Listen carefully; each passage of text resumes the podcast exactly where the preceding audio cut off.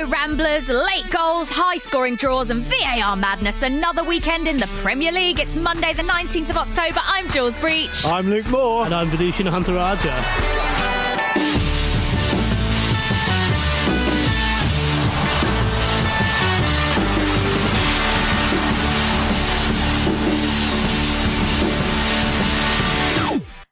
Another one. There's yeah. been an- another crazy weekend of Premier. Every week, I think this will be the week where it all goes back to normal and we won't have any crazy results or any high-scoring draws or high-scoring results again. And then we've just had another one. It's been amazing. I've, I've said it before and I'll say it again. Simply too many goals. You've had quite enough now. Just if this was a, if the Premier League was a person, you'd be chucking it into rehab. You wouldn't even bother with the intervention. Yeah, there's never, just never too many goals. Vish. Sort yourself never out. Too many. No, it's all I'm fun. Loving it. He's going to ruin his life. As has become the custom, Vish, when you talk about this, I always bring you back down to earth by saying Portsmouth lost one nil at home to Doncaster. so uh, last time we talked about this, it was nil nil. They've now moved up to one goal. Uh, but they didn't score it at home. The sensible one. So if you are looking for something a little bit more boring. Um, the most exciting thing about being a Portsmouth fan at the moment is the comments on the port- official Portsmouth Instagram photos. What are they saying? Get rid of the manager. Kenny Jackett. Every single one, one Still said, hanging on though. One said, if Kenny Jackett hasn't lost his job by ten p.m. tonight, this club is finished. You can't offer an ultimatum like that on Instagram, no. Can you? Been around since eighteen ninety-eight, but it's finished. It's finished. That's it. Kenny Jackett probably doesn't have Instagram though, so he probably doesn't. Oh, look at he that. absolutely does not have. Inst- he does not have Instagram. No, he doesn't. But anyway, I didn't mean to derail it. I, what, the one thing I would say as well is that Vish, your name has got double the amount of syllables as mine and Jules is put together. Am I the Premier League of vowels? You are. Yeah. You're the Premier League of names. Yeah. Yeah, yeah, I'll you, take that. You were at, um, weren't you at two, three, three draws this weekend? Not only was I at two, three, three draws this weekend, I was at two games that had, uh, both had injury time equalisers. So that was a fun rewrite on Saturday and Sunday at Stamford Bridge. And he, then uh, Tottenham Fish is such Stadium. A diva. I bet he yeah. puts it in his contract. Only go to games with three or draws. Yeah. Only go to high scoring draws. No, now. no one wants that. I want the. I was chuffed. Spurs three nil up, seventeen minutes. Write my report. Done. I can get out of here. Yeah. Enjoy my Sunday night. Did you have the headline done? And those little slugs. Um, did I have the headline? What would the headline have been at three nil? Kane is the best. Can you can you rest assured that um, no Kane one, is able? No sorry. one no one reads match reports anyway anymore. Uh, That's out of order. You say no one reads Vish's work. I, I read Vish's work religiously because I he's a friend and a colleague and someone I respect a great deal, but I'm detecting a general trend towards people not reading match reports anymore. I, I think, enjoy I think, a match report. I think that's true, but then I think the the onus is then on the journalist to make them readable. You know, yeah. So write about something that you wouldn't have necessarily seen. The issue is obviously that the way football fans consume football matches anyway, you got so much analysis on T V, you got the second screen experience. Yeah. A lot of those It, the, a lot of the intricate things they're quite wise up on, but you can you add your own flair, put in your own nonsense.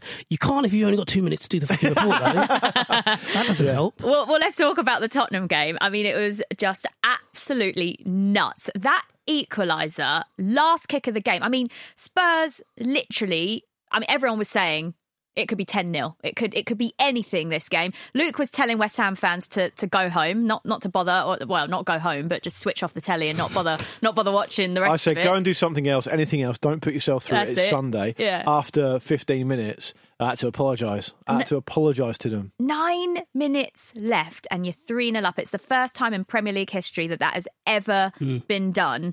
It was amazing, and you were there to witness it, Vish. There will be so many West Ham fans so jealous of the position you were in to see Lanzini's goal in the flesh. I mean, it was scenes in the stadium without there being any fans there because the yeah. celebrations from the players, it was incredible.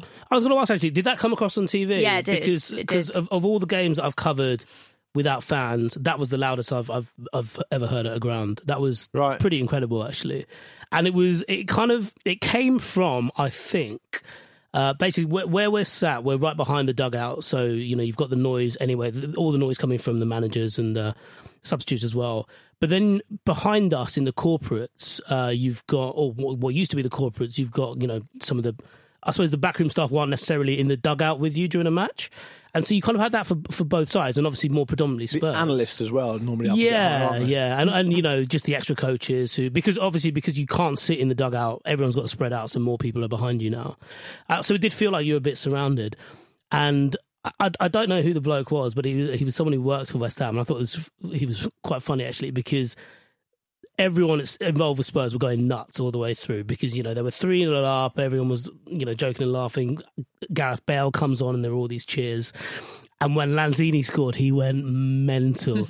And he just, he, every now and again, he'd just go, clap that, clap that. Did he? Yeah. Did he? Um, it, and it was, it, the, I think the way it happened as well was all the more remarkable because Balbuena scores that goal, having been at fault for the first goal, and it's eighty-two minutes then, and you're like... You could tell they all thought that was a consolation, the way they celebrated yeah. that goal. They didn't think, oh, okay, three one, we're back in it now. They, yeah. they they certainly looked like they just thought, okay, we've got a consolation, let's just see how the rest of this goes. Yeah. But then the, it was the three two goal that then you saw the belief. Yeah, and and even, you know, it, it was an own goal, but West Ham actually worked out really well to, to get that opportunity. And yeah, just the way Lanzini hits that, you you could, it was pretty depressing, to be honest, when I left and I was like looking at the reaction online and, you, you know, you could see videos of West Ham fans watching it together and going absolutely nuts. And you're like, God, imagine like mm. the, where the goal was scored in the, as you watch it from T V, uh, I suppose on the far left corner from the T V point of view is where the West Ham fans would have been. And just imagine the scenes there if they'd have gone in. Yeah. It, wouldn't they? I think it's probably a little bit harsh to say that Balbuena was in fault for the first goal. Oh, yeah. No, no, I, I think he was. I was I just, where, where you, why are you showing Solange your right foot? Did you not yeah. watch any of the highlights of the last sure. you know, two but, months? But there's an element of Arjen Robben about this. I mean, you can get frustrated at defenders for continually allowing Arjen Robben to do that throughout his career. I mean, Son is one of the best players in the world. Yeah, he, he is. He's yeah. an outstanding Premier League operator. And I don't think for one minute that Balbuena didn't know what was going to happen. I just don't know if he could do anything about it. I'm not sure many defenders could have. I think I think what he... forty-five seconds in. Yeah, but I, but I think what um, what he had in his favour, Balbuena, was the fact that he had a quite a good starting point when he was chasing after Son, and I think he just overcommitted one way, and Son just maybe. But I think I, I think I know what you mean. Though. You're absolutely right. I, I, I, I'm not I'm not accusing you of this, but generally speaking, I think there's a very much a a trend towards finding fault with every goal that's scored, and sometimes it's just like, well, attacking players are by their very nature more inventive, more creative. They're usually faster, and they're certainly more skillful than defensive players. And that's just how it is. Yeah, yeah. And and, and for that goal to be scored at such devastating pace, that that ball over top was perfect. The um the cut inside. I just think it's very difficult to deal with when someone's moving to with you towards you at that pace with that intensity, and you're the body shape you have to be to to kind of try and show them one way, but you can't because it's it's all basically impossible. And and Arjen Robben basically does it or did it so often that you went beyond being frustrated with defenders just going, well, there's nothing anyone can do yeah, about it. Yeah. His, his close control and his pace is so good, and his, his execution is so good that there's nothing you can do about it. I thought it was an incredible game of football. It, it was such a good game of football, and I think if I were a Spurs fan, the way they ceded control of the game in the second half, I thought was absolutely scandalous. I mean, the, the post-match analysis where I think it was Graeme Souness and Darren Moore, I think. Darren Moore, yeah. Yeah, we're, we're talking about how, you know, West Ham didn't give up and that it was it was all down to West Ham's endeavour, et cetera, et cetera. Now, of course, that's, that's true, but it's only half the story. Mm-hmm. There's no way at this level of football, if you're three nil up, perhaps you could argue being at home doesn't matter as much anymore. But if you're three nil up at home nonetheless, you should be conceding that much control of the game to the opposite team and, and creating the um, the environment for this to happen. That that Manuel Lanzini goal was a, a, a wonder strike, a one in a million, and it got me out of my seat. And everyone loves football for that reason. You can't blame Spurs for Lanzini scoring that goal. But what you can do is you can blame them for creating the conditions to allow that position to be got to in the first place. And for not killing the game off, because at three nil up, as we said, and it could have been more at half-time, going into that second half, the questions weren't really about, can West Ham get back into this? This was, how many goals are Tottenham now going to score in this second half? Because Son and Kane in the first half were absolutely devastating. I actually think it's one of the best I've seen Kane play recently. He's, he was one hundred percent, yeah. unreal in that game. Against. Oh, God, impossible. Like just watching his movement and yeah. everything. And again, he's added another assist to his game. It's just, he's just unstoppable at the moment. So going into that second half, I, I'm completely with you, Luke. It was more for me... so incredible how Tottenham didn't kill the game off. And, and of course, we wanted that fairy tale of Gareth Bale coming on as, an, as a neutral. I kind of wanted it. Um, coming on and scoring a goal on his second debut for the club. And the fact that he was in at three nil and could have made it four nil for that. Was it at three nil? It could have yeah, made it, it, four, it, could have made made it, it four nil. It could have made it four two. four two, was it? Yeah. That was yeah. it. So, um, yeah, just that moment where that could have been... It just would have been magical, wouldn't it, for, for Bale? And it, and it was a great run, but just to, you know, put the ball wide, just such um, a shame. But they just didn't kill the game off. No. And one, one of the funny things about uh, modern football is that um, obviously every club has its own official Twitter account. And they're, mm. and they're morally obliged, really, once they start, to update fans on what's happening, right? So if you look at the Spurs official Twitter... It went from, as you can probably imagine, being super excited about everything that was going on until they just tweeted at the end of the game, ninety plus four, goal for West Ham, Lanzini from distance. That was it, full stop. That's all they put. Because they can't There's be nothing seen. Else to say. To, yeah, they can't even say, to be fair, that's a brilliant goal. Yeah. Because the fans are going to pile on them. Yeah. So just think of the social media operator in that time, working overtime on a Sunday. You know, having to do that because it's not an easy job, particularly when it's going badly. No, no. I, I, so I, I wrote an overnight piece for The Independent about um, Harry Kane's performance. And You've been keeping busy. Yeah, well, I, I, boy, I, I, kinda, I kinda, grinding. Mm. I started with the intro with that. Um, it was a bit like me complimenting the taps on the Titanic after that finish. yeah, yeah, yeah. But yeah. the um, but he, you know, Jules, you were saying that he was he, brilliant. He's added a new dimension to his game, but he was everywhere. everywhere. Like he, he blocked a, so- a shot from yeah, uh, that was unremarkable for him. Uh, from the West Ham right back Kuval uh, at the end of the first half. He was clearing headers from his front post. He was the one who cleared the header that Winks ended up duffing to Lanzini yeah. for that last goal.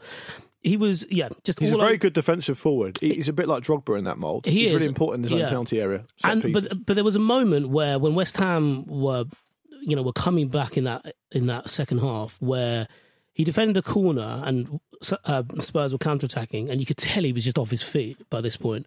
And he was just kind of strolling back and eventually got the ball just after the halfway line because Spurs were kind of resetting. And I, and it's in my mind, it tallied with him, well, rather with West Ham coming back into it because he was holding up the ball, he was, you know, dropping deep and he was giving everyone behind him a chance to set as well. But it also ties in not just with uh, with Bale coming on and, uh, you know, having that having that missed chance, but he came on with Harry Winks, who replaced Ndombele.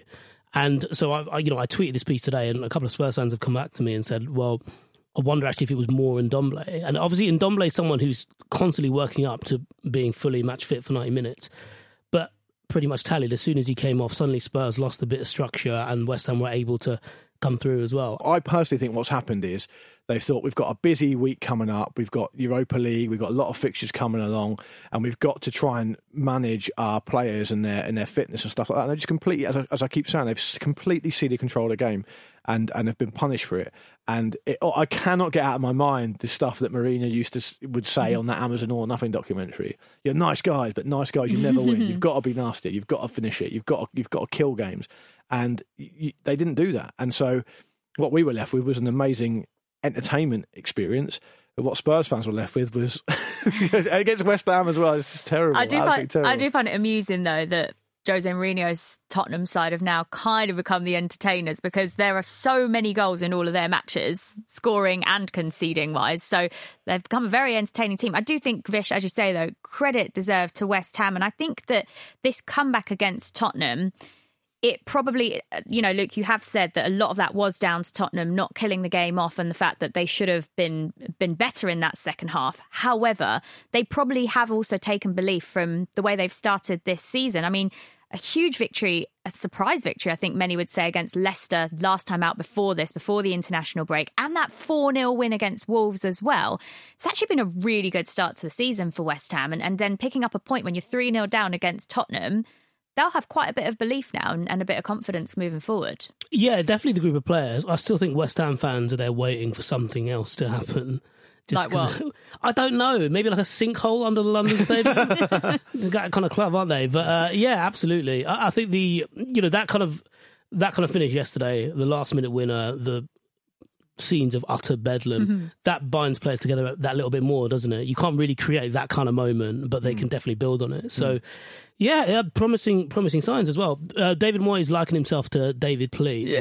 when um, he was jumping on the That was funny. His celebrations were brilliant. Yeah, yeah. And, uh, iconic. Yeah, you, and you know, you already mentioned Thomas Suchek I love him. I actually mm. love watching this player, and he's also in my F P L team, and I had a right dilemma this weekend as to whether to start him or Rhian Brewster. I actually went for Brewster in the end, and, and thankfully I wasn't punished for it, but he is such a great player to watch. He's always in the box, always attacking everything. Mourinho said that he thinks Moyes has found his new his new Fellaini. That's a dig, isn't it? Yeah, really. It's, it's hard to not for that not to sound bitter in the circumstances, yeah. but but yeah, he's he's good at getting into the box late, and and his movement and his and his um, mobility and his engine all seem to be excellent. Suey. Also, I, Love we, him. Should, we should point out that when Mourinho was at Manchester United, you know, he had his own Fellaini. no, yeah. know, he wasn't exactly. shy of using it. yeah. uh, all right, let's move on to another draw from the weekend. The Merseyside derby, Everton two, Liverpool two. Again, what a game this was. I think we should probably start, before we go into actually the, the details of the match, just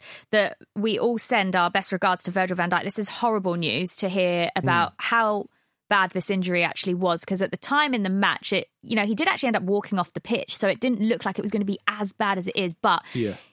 They are saying it's probably going to be roughly around eight months he could potentially be out for. That probably rules him out of the Euros as well as the rest of this Premier League season. Hugely damaging to Liverpool's season, hugely damaging to him as a player personally as well, and, and his recovery. But, you know, as all players do when they get injured, he said, you know, I'm going to try and come back stronger. And you imagine he will. But uh, that's just devastating news for Liverpool fans and for Virgil. Yeah, from what I know of him, uh, he's a mentality monster, mm-hmm. Van Dijk. And he actually released a statement which is befitting of that, where he said, you know, I don't get too high on the highs and I'm not going to get too lows on the lows either. I'll be working hard to get back, and you'd be a fool to doubt that. Um, but the circumstances of the injury were, I think, disappointing to say the least. Shambolic. And I think, I think so. And I, I think, look, you know, Michael Oliver's a good, a good ref. He's, in my view, he's one of the better refs in the Premier League. Yeah. Um, but what needs to be understood, and I don't think what's been said enough, is part of a referee's remit is to protect the players, and the safety of the players is, is important. And for Jordan Pickford to, to do what he did, I'm not suggesting there was any kind of malicious intent. I just think it was a poor decision, and he's capable of poor decisions, as we've seen. But there has to be some kind of example set there. You you you, you need to show that actually, if you do if you do make that kind of decision and you do behave in that reckless manner, you're going to be punished for it, because what that's going to do is hopefully deter people in the future from doing it, because That that that injury to Van Dijk is, okay, it's probably going to be seven or eight months. Could have been worse. Yeah. Could have been much worse. Could have been two broken legs.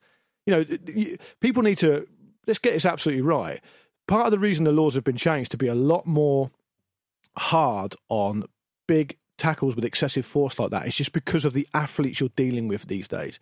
The strength and the pace and the power of all of them is is is ridiculous. You guys in this room will both know. You go and interview a football player now. They're they're just like they're, they're they're hewn out of rock. They're massive. They're strong, and they can hurt each other if they go into each other at pace like that. And the recklessness of what Pickford did um, to Van Dijk, again, I'm not suggesting it was malicious. I'm sure he didn't mean to hurt hurt a player.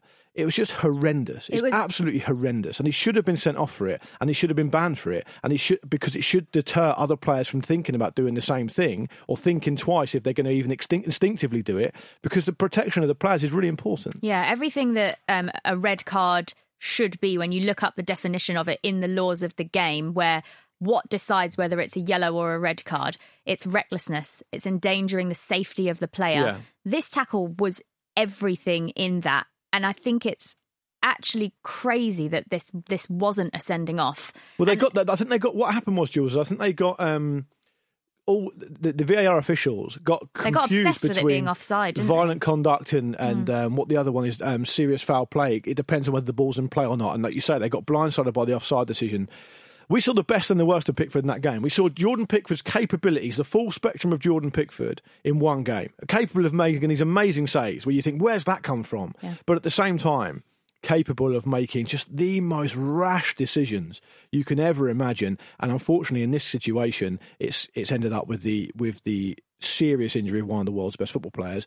And that's impactful, and that should be commented on. And it should have been a red card to stop that happening again in the future. Are you expecting that we there might be retrospective action for this then, Vish, with everything we've just said there? The fact that he wasn't punished because Virgil van Dijk was offside, could you then relate that to other incidents? If we think back to, for example, the England game when Rhys James was sent off after the full-time whistle was blown, or he got a red card after the full-time whistle was blown.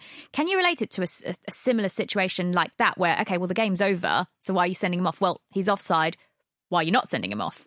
Are there comparisons there? No, I don't, I don't think so, because the what Rhys James did was out of line, regardless of whether it was in play, whereas I think there's, I think as part of the ruling, because it was dealt with, quote unquote, in that they, you know, it happened in the match, and even though there was a window where it was out of play, because they've already looked at it, I don't think they, they can actually do that. I th- but there's been conflicting reports about whether they've actually looked at it or not. Like the Athletic right, okay. reporting something different to what someone else was reporting about whether it was looked at. Some people are saying it was checked, and some other people are saying, no, it's just checked for offside. Okay, well, I mean, I don't know that they can do that, because I've seen a few incidents like that that ha- haven't had the same, you know, uh, dramatic effect where, you know, whistle goes a bit early and someone gets taken out. I think you, you do see it quite often. You just, it's never been as, quite as dramatic as that. Um What I do, I, you know, I, I'm not going to, well, I don't disagree with, with what Luke said. What I am finding a bit peculiar is the fact that people like Graeme Souness are coming out and talking about it, like, you know, saying it's assault outright and things like that, and saying that he, he should, would know, to be fair.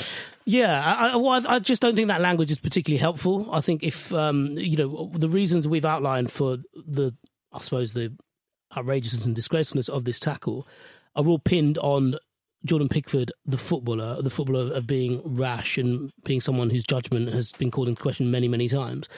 I don't think there was any particular malice in that. I don't think he went in there to break his leg. And I, th- I think the fact that I've even said that is probably ridiculous anyway, because I think we all deep down know that. And this is very much a, a football thing of, of a player who needs to work on that side of his game rather than that side of his humanity. Yeah. Um, but yeah, I, I think the the language that's used, especially all the death threats that Jordan Pickford has been getting on social media, has been pretty outrageous. I know, obviously, um, Stakhanov and uh, um, you know, Melissa Reddy's podcast have talked about this particular issue. Um, I think we need to be a little bit wary of, of kind of stoking up that ill feeling in that manner. But at the same time, you know, you're absolutely right. We do have to protect the players. The red, you know, I, I was going to pull you up actually when you, when you when you started that point, because I don't know if it was necessarily the referee's. The referee could have done anything to stop that, but as you as you as you rightly said at the end there, it's uh, you know, it's a message not just to Jordan Pickford but to everyone else to to just watch yourself in that situation.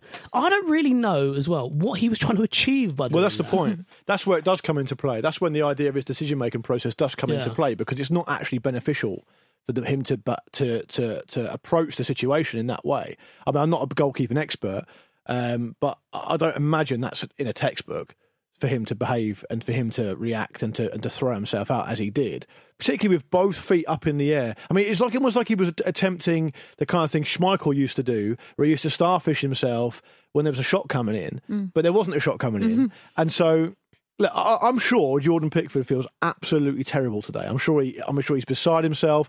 Jamie Carragher spoke quite eloquently about the fact when he put a challenge in which he regretted, which could have resulted in the uh, the, the, the leg break of Nani in a Liverpool Man United game, and he said he, you know, he felt awful about it. He didn't want to be responsible for being that for injuring a player in that way. I get all that. We saw Son; it happened to Son with yeah. uh, Andre Gomez. Mm. You know, these things happen. I understand that. I'm not saying that Jordan Pickford should have been sent off because I think Jordan Pickford was trying to hurt someone, or because I, I just think the laws of the game exist. There's a framework there for yeah. exactly that reason, yeah. and whether he meant it or not is completely irrelevant. Mm. It, the fact is, he's endangered the safety of another player, behaved in a reckless manner, and regardless of Van Dijk, if Van Dijk got up and run off, or whether he's been out with an A C L, the, the, the outcome for the disciplinary action is exactly the same. It yeah, should have been implemented, and it wasn't. And it looks particularly bad when they can fiddle while Rome burns, effectively, by spending five minutes with their little pen on a fucking min- millimetre offside, and then get that right, and they'll go, well, it's either offside or it isn't. There you go, and they'll sort of tweak their glasses and, you know, rub their chins. But on something that's so obvious, they can't get it right. It's it's it's to me, it's it's it's it's embarrassing. The standards got to be a lot better. They've got to be able to, they've got to be able to judge in the moment because what they're paid to do, and judge it properly. Mm. And if they can't, it doesn't look good for anyone. And it certainly doesn't look good for, you know, Virgil van Dijk's knee that's got to be, you know, reconstructed or whatever it is. So anyway, it was a great game. Yeah, I, I was about to say that. I was going to say, aside from all of that, it was an absolutely brilliant match to start the Premier League weekend. I mean, Dominic Calvert-Lewin is on fire, again scoring in this game, and scoring in a Merseyside derby must be the best feeling for either Everton or Liverpool players. As you say, Luke, the ending to the match was incredible as well.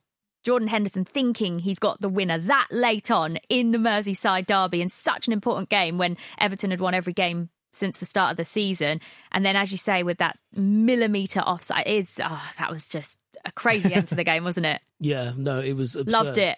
Loved Dom- it. Dominic Calvert-Lewin, are we getting to the stage where he needs to insure his head? You know, like oh, yeah. models, insure, like a hand model would insure their hand, like J-Lo. What do you like insure? Rumor, she, um, my, on the Jazz. Yeah, absolutely, you have to. Legal, legal requirement. Yeah. Legal requirement. Anything of value I have, yeah. yeah, yeah. On Saturday, we were, I was watching the game with Andy Brassel, actually, because we were at, at B T together, and um, we were talking about Dominic Calvert-Lewin's hang time. It's ridiculous, oh, yeah. isn't it? it? It's as good as, would you say, he's up there in terms of the amount of hang time he gets. Ronaldo? He gets Cristiano Ronaldo. That's what we were talking about, yeah. My, my the, it, heading used to be a lot more prevalent in my memory. Used to get some proper... I was going to say my day. Used to get some amazing, used to get some amazing, like, headers of the ball. Christian Vieri, Mario Yardell. David Hurst. David Hurst. David Platt was a good one as well. Um, Dion Dublin, famously. Yeah. Headbutting so, other heads. There you go. Stick, stick a nut on anything. Big Duncan Ferguson. Big um, Dunk, we haven't mentioned Richarlison, who actually did get a red oh, card. Oh, yeah, yeah, of course. So much so much action in this game, isn't oh, it? It's difficult. We've got to stick to a run time. I goal. know, we've got to go to a break now. Yeah. Uh, after this, emails and loads more. Another high-scoring draw to talk about that Vish was at. He gets about.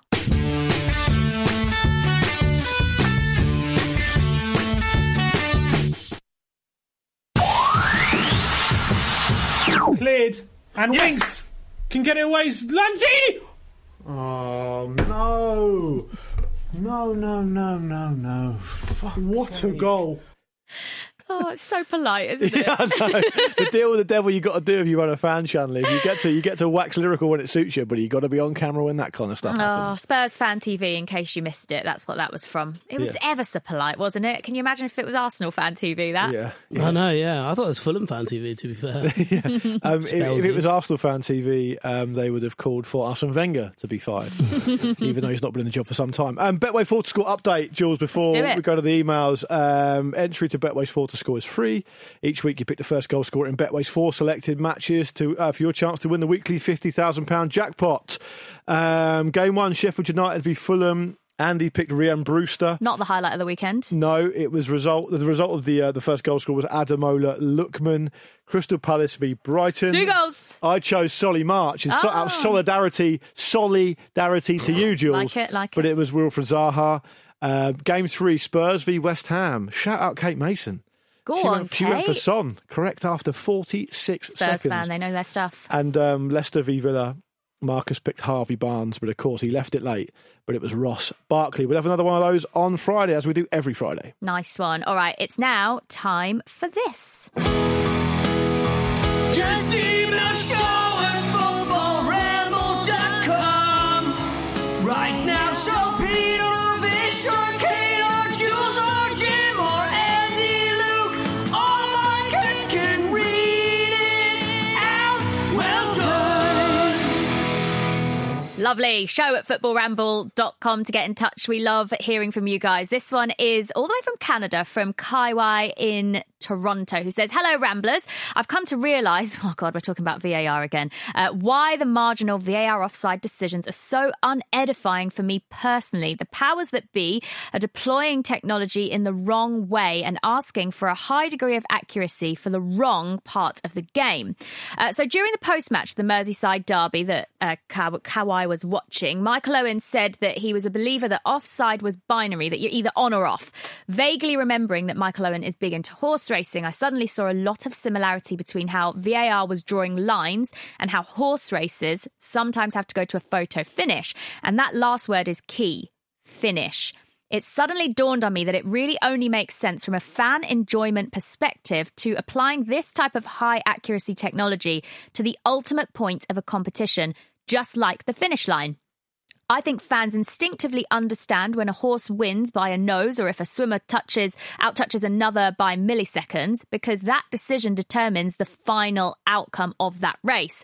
This is maybe why goal line technology feels so much more natural and people are okay with it, bar the one big cock-up that we all know about, because goals are sort of ending points to games. So he says now for offsides, You don't win or lose by how often you're caught offside. So much still happens after the offside moment. Passes, shots, potential leg breakers, knee destroyers, et cetera. Uh, and he says, love this show, guys. Keep up the great work. Does he have a point? Um, kind of, but I think what hasn't been taken into account is the idea of what came before. Of, of that we had a system in place before, and this was marketed in a way to say that improves that system. And people don't agree that it has improved it. It's not improved the experience. And arguably, it's not even improved the decision. And the reason for that is because something we didn't mention earlier. But in one of the games, I want to say it's possibly the, the, the Henderson goal. But I might be wrong, so don't quote me on that. But the principle remains, which is that when they take the frame, it's not always clear no. whether it's the frame where the ball's being kicked or not. That's the that's the annoying and part. And sometimes you sometimes feel like you can see it being taken before, after the ball's left the, the, the, the passer's foot or something. Mm. The point being that you're trying to get to such a level of accuracy where, you know, if there's twenty-four frames per second or whatever it may be in in that format of of of of, of um, broadcasting. You might the, the foot might be contacting the ball for three or four of those frames. So what frame are you taking? It might even be more than that. So. The point is you're trying to split hairs in a way that you're not actually sure you can split hairs, and that's even before you get into the thickness of the lines and all that kind of crap. So look, I, I, I was against V A R generally before everything came in. I'm still against it now, um, and there's a lot of reasons for that, and, and this is probably one of them. We could, yeah, I think the past thing is, is something that I've found to be the most frustrating thing. Um, we could put a sensor in the ball so that you know when it's been... Yeah, been touched and out of contact. I mean, that's just too much. I know I said that facetiously, and the fact yeah. that you both agreed well, with me shows us where we are at this point. Who knows what they're going to do next, mate? It's absolutely ridiculous. It's ridiculous. They need to do something. That's that's for sure. Because at the moment, as you say, that the where they draw the lines from when that ball is passed makes a massive difference. That would have made that goal onside if they'd taken it a frame back. Yeah, yeah. And then you've got a completely different result and emotional outcome to that game than what there was. Well, big thanks to Carwai for, uh, for, yeah, for, thanks for, the suggestion. for articulating it anyway. Yeah, very good. Uh, right, next from Robert Scott, who says, uh, if Carlo Ancelotti had an absolute meltdown before the transfer window and signed Tim Ream as a right back, he could have the nicest sounding back line of all time. Dean, Mina, Keane, and Ream. Mm. Can any club top that? I can top that with Brighton. Do you remember uh, our promotion season, first season in the Premier League? Um, we had the most ridiculous names for some of our some of our team. So at one stage, we it sounded like a, a lad's stag do. There was Dunk, Duffy, Bong, and Gross. Oh, so good. You should have had. There was of, more in there as well, but I can't remember the rest. You should have had instead of football shirts. You should have had those like lads tees with their nicknames yeah. on the back, and, like Marbella oh six. Or something. Oh, the Pussy Patrol, like in. Here we go. Here we go. We're back again. Yeah. Leave me out of it. Leave me out of it. Um, I, what I would say to Robert is that I don't know how this email's made it through the net because I don't remember Tim Ream ever playing right back. And what he's essentially saying is, isn't it funny if you put all these players' names yeah. together? It's not the most scientifically kind of forensic uh, suggestion. No, nothing will be... Um, oh, you're such a spoil sport, know, Luke. Yeah. Get fucked. T- let, let Robert have some fun. You can, you can tell Dad's back in the studio, can't you? Yeah, absolutely. There was, um, one of us is over forty in here. There was, uh, leave Vish alone. in, uh, in twenty fifteen, uh, Q P R had a situation where they could have had a, a, a passing axis, as it were, of... Um, Jordan Much, Richard Dunn, and a fullback who played a few games called Yuksuk, uh, Yunsuk Young. So it could have been Dunn to Much, Much to Young. Oh, very oh, nice. I love that. It's like the, the old famous cricket, uh, the bowler's holding the batsman's willy. Yeah. Yeah. yeah. Do you know that one? No. Michael Holding against it, Peter Willie, the batsman. Yes. Yeah, yeah. And the commentator came and said, the bowler's holding the batsman's willy. Excellent. Yeah, you like oh, that? I love See, that. Robert, that one works. I'm all over that, all over that.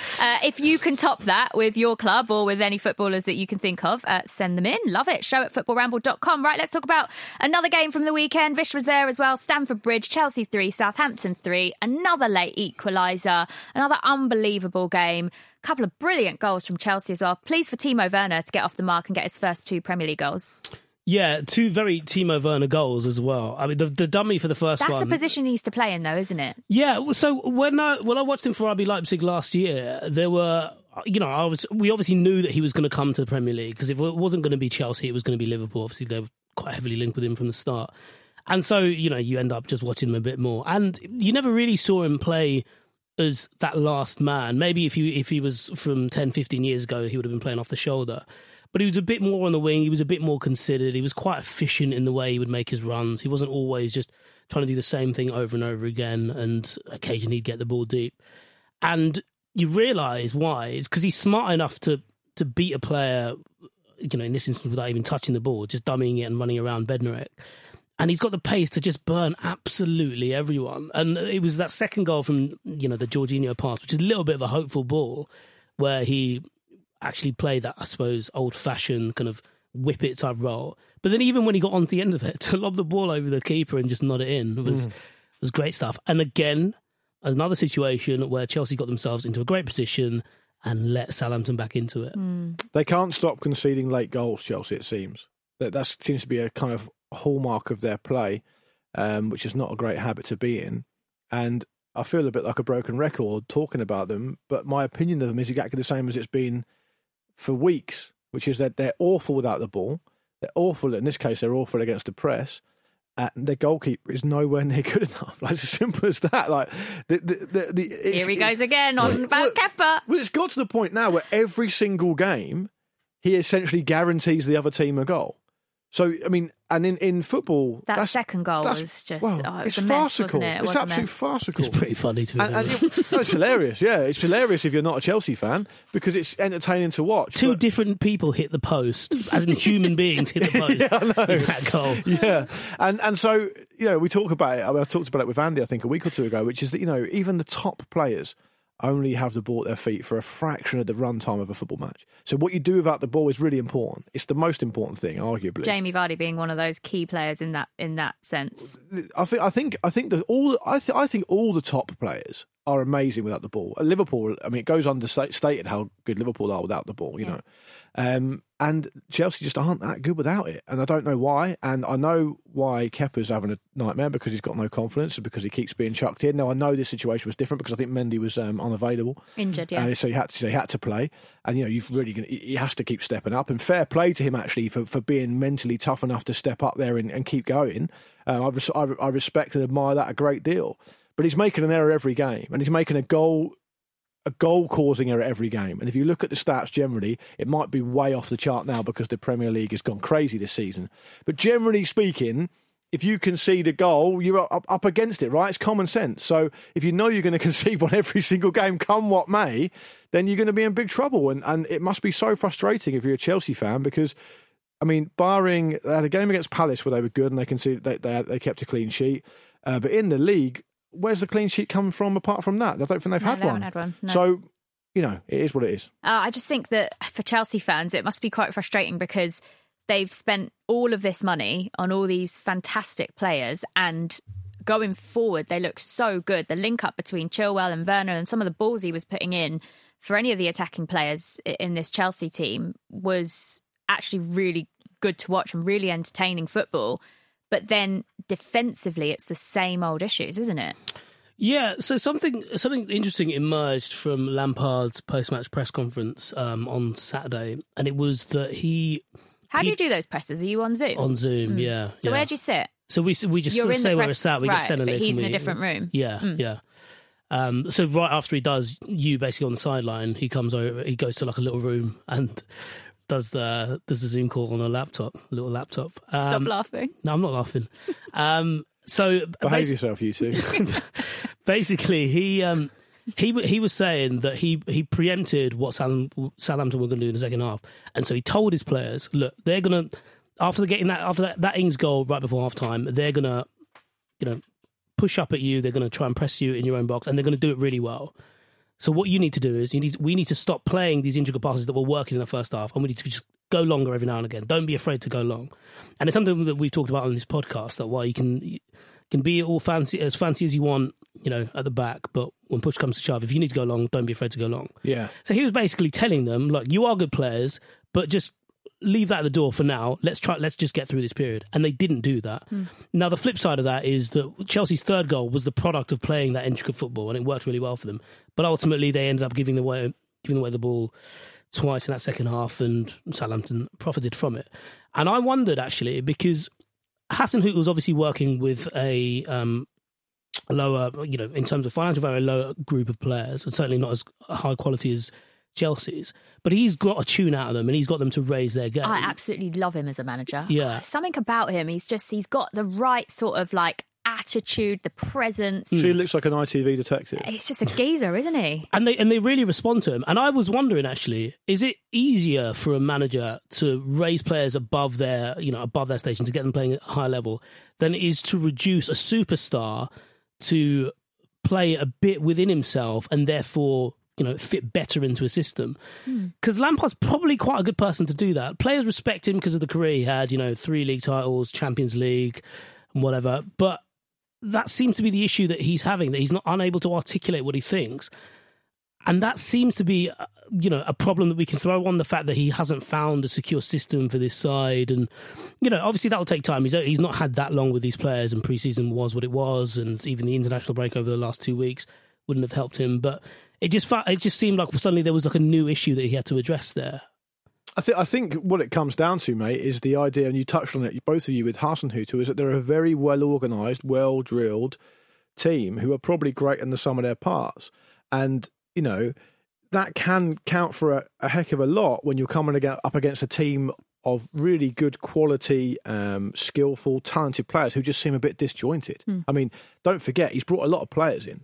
He's brought in... Um, You know, he's he's got an issue with the keeper. The keeper doesn't start. If, it, if it, all things been equal, that keeper doesn't start. Chilwell's come in and he's new. Um, he's he's experimenting with different centre-backs because different players have moved on. Um, he's got Havertz, who's new. He's got Werner, who's new. He's got Pulisic, who's been a bit there a bit longer, but it's essentially new because he had injury problems and he's only still trying to find his way. Hasenhuttl seems to be very good at getting teams together and drilling them and getting them to perform roles that they need to perform for the good of the team. Shout out to Ings for going around the keeper. You don't see that as much hmm. anymore. Should see more of it. Um, and Theo Walcott. And Theo Walcott getting an assist Love as it. well. Getting an assist. Good so, to see him back at go. Southampton, wasn't it? All right, let's move on. Um, just to touch on one final thing before we go. Uh, it's a big story from the weekend. Um, Sergio Aguero addressing Sean Macielis, the referee, in Manchester City's one nil victory over Arsenal. What did you both make of this incident? Um... Do you want me to go first, Vish? Yeah, You're yeah, look, sure. looking at me playing with your hair. Do you want me to go first? Um, Flirting with yeah, you. Yeah, it'd be quite coquettish, actually. try, try and put me off. Cameras are on, so you can prove that. Go on. Um, I, to be honest, it might well be because I was half bored to death because it wasn't the best game. And I'm I'm, I'm someone who sat through Crystal Palace Brighton, by the way, uh, as well. Hey, hey, hey, hey, hey. Where's my friend? I was a state for that whole hundred minutes. As, as my friend Steve Grant said, that game, the Crystal Palace Brighton game, should have been on pay-per-view, by what by which I mean everyone who sat through it should be paid. Um, I was uh, raging for the majority of it. So City Arsenal, for me, wasn't a great game. So it might have been because I was half bored to death. But I saw it in real time and, you know, it says whatever it says about me, and I accept that. It didn't flag for me at the time. I I, I, I genuinely don't think um, that um, Aguero wouldn't have done that had it been a male assistant referee and all the rest of it. I, I think that's probably what he would have done generally anyway. Um, but I have to acknowledge, obviously, the reaction that's that's that's come out afterwards has been, you know, pretty pretty vociferous, and, and particularly among a lot of women working in the game. So, and I accept that. So um, to me, it's a bit of a difficult one because I, I, I maybe I'm just unaware, but I think you do see players touching the shoulder of a referee or an assistant referee when they're trying to get past them or whatever. Um, and I didn't I didn't see it as a thing that flagged for me instantly. But then Vish has said to me before that other people he knows have have kind of recoiled at it and seen it in a different way. So, you know, I think it's one of those things where it depends on your outlook, I suppose. Yeah, I, I don't think this is necessarily a football thing per se. I don't think the the outrage has been because, oh, it's um, it should be a yellow card. I, I think this is quite a good example of how, as we, you know, as the game becomes more open to different types of people, and that includes women now, and when we get more female officials and coaches, we're going yeah. to be in situations where uh, some societal issues around, say, you know, being tactile, how players are tactile, and also what that represents outside of football itself. And I think if you, if you actually break down a lot of the reaction that has been on Twitter that has rallied against Sergio Aguero, it has come from people who recognise that touch, or rather see that touch, and it elicits a certain reaction of them. And the majority of the reaction that I've I've seen, or certainly that has been against Aguero, was of, I don't know, I suppose of, of women being kind of recognising how uncomfortable they've been in similar situations. Yeah. And it goes beyond football, I think. And I, I think that's something we're probably going to see more in the game as as I said before, yeah, as it becomes more open. But you know, you know, Jules, you're the only woman in the room. Yeah. And everyone... Well, I think the thing is, is I think it's fair that different people can have a different opinion on this, and that some people will look at it and find it offensive. Some people will look at it and, and not. For me personally, I don't see it as a big deal at all. And I'm I'm with Luke in that I think Sergio Aguero would have possibly acted the same if it was a male linesman. We all know that Shaun Macielis is one of the best referees in the game. She is, regardless of whether she's a man or a woman, she is one of the best referees in the Premier League. And she regularly gets a lot of decisions right that you, you'd think that a lot of other referees would get wrong. And the one thing that um, I would say about this incident is that I think it's been heightened so much because there is so much talk about how women are treated in the men's game. And I think this has just been over-exaggerated. And um, Shaun Macielis herself doesn't like being singled out as, you know, one of the only female referees in the English game. She doesn't like being singled out as that. She's actually done a podcast with my best friend Becky, and it's it's being released this week. It was recorded before this weekend's incident, so unfortunately we won't her, hear exactly her take on this, but her take in general, being a female referee in the men's game, is she wants to be seen as equal. I know that she would want this incident completely downplayed. She wouldn't want this to be heightened in any way, because she just sees herself as a referee in the game, not as a female referee in the game. Yeah. She says herself in my mate's podcast, I have to pass a men's fitness test. If I want to be on a men's league, I pass the men's fitness test, and I wouldn't have it any other way. She doesn't want to be seen as any different to any others. And I think this incident, he wasn't aggressive to her. Some people would say it was maybe a little bit patronising. But I think he would have yeah. been equally patronising to, to another linesman in the situation, because yeah. he was annoyed yeah. about yeah. the outcome of, of yeah. the, the, the, the decision in that in that sense. So I just think that this has been way blown out of proportion. I can understand why some people would find it a bit offensive, but for me, I don't have a problem with it one bit. And I think that sometimes with these decisions, there is too much made of it because it's a female. Mm. Yeah, sure. And, and I, I think the point that, that I'd like to make is I think we are going to see a bit more of this. I think we are going to see this crossover of culture and, and other issues coming into football when we're, we're going to... Basically, football fans are going to be in a position, you know, and the majority of them, male, are going to be in a position where they are going to rally against something in the name of football when actually there's going to be a, a, wide, a wider discussion at play here. Mm. And it's always going to get diluted. To, to, you know, naturally, the Twitter reaction was a bit... over the top, um, especially people defending um, Sergio well, Aguero. Well, Twitter's was... its own worst enemy, because everything gets blown yeah. massively out of proportion, and, and before you know it, within about half an hour, it's it's it's just ridiculous. Yeah. I mean, it's yeah. interesting, exactly. Jules, that you've got clearly got contacts in that kind of in that camp with Shaun and with with Becky, and, and, and that's really interesting insight. I mean, I mean, the one thing I would also say, which I forgot to say earlier, is that we all know that Shaun Macielis is a, is a brilliant official, and there's no there's no need to keep reiterating that. But she is, and she well knows that if she the, the, the laws of the game do provide for if a, if an official is, is intimidated or or treated with disrespect by a player, she can just flag the referee with the button, exactly. bring him over, and then mm. they can be dealt with. And I've no doubt if she had a problem with it, she would have done that, because, as, as you've already said, because she's a great official. So, look, it's early to say. We'll see what comes out of it. But, um, yeah, yeah. I, I felt Pep Guardiola didn't really kind of help things either. But, th- but then Guardiola is... He's always going to defend his player, though, isn't he? He is always going to defend his player, but also I don't want to be disrespectful to Guardiola either, because I'm trying not to be disrespectful to anyone. um, but he's also quite weird. And, he, and his takes on things are strange. I mean, you look at the stuff he did with Nathan Redmond, which we always joke about on here. Look at the, some of the behaviour he's had on All or Nothing. He's just a bit of an odd guy. Yeah. And it's not it's not relevant for him to say, oh, Sergio's the nicest person I've ever met in my life. It's irrelevant. Right? It is irrelevant. It's, uh, but, you know, it, it, I guess that's just how Pep yeah. sometimes sees things. I think that this whole situation was heightened because it is a time where a lot of things about women in football is heightened. And I think that's okay, because I think that, of course, when, when women are treated in a sexist way, especially in, in the industry, and being a female in the industry and having experienced that, I do believe it should be heightened and it should be talked about. But I also feel like not enough focus is on the positives of being a female in the football industry as well. And there are a lot of positives out there, and they, they should be spoken of more often. I've been treated amazingly by everyone here at Football Ramble and in other workplaces that I work in. And I think that not enough women speak positively about being a female in the industry. And I think that Shaun is a perfect advocate of that. More Premier League football tonight. It keeps on coming. Leeds versus Wolves, West Brom versus Burnley. Tomorrow, Marcus, Andy and Jim will be talking about both of those matches, I'm sure, and also previewing the return of the Champions League group stages starts tomorrow. Exciting times. Luke, say bye. Goodbye. Vish, say bye. Goodbye. Bye, boys. See you soon.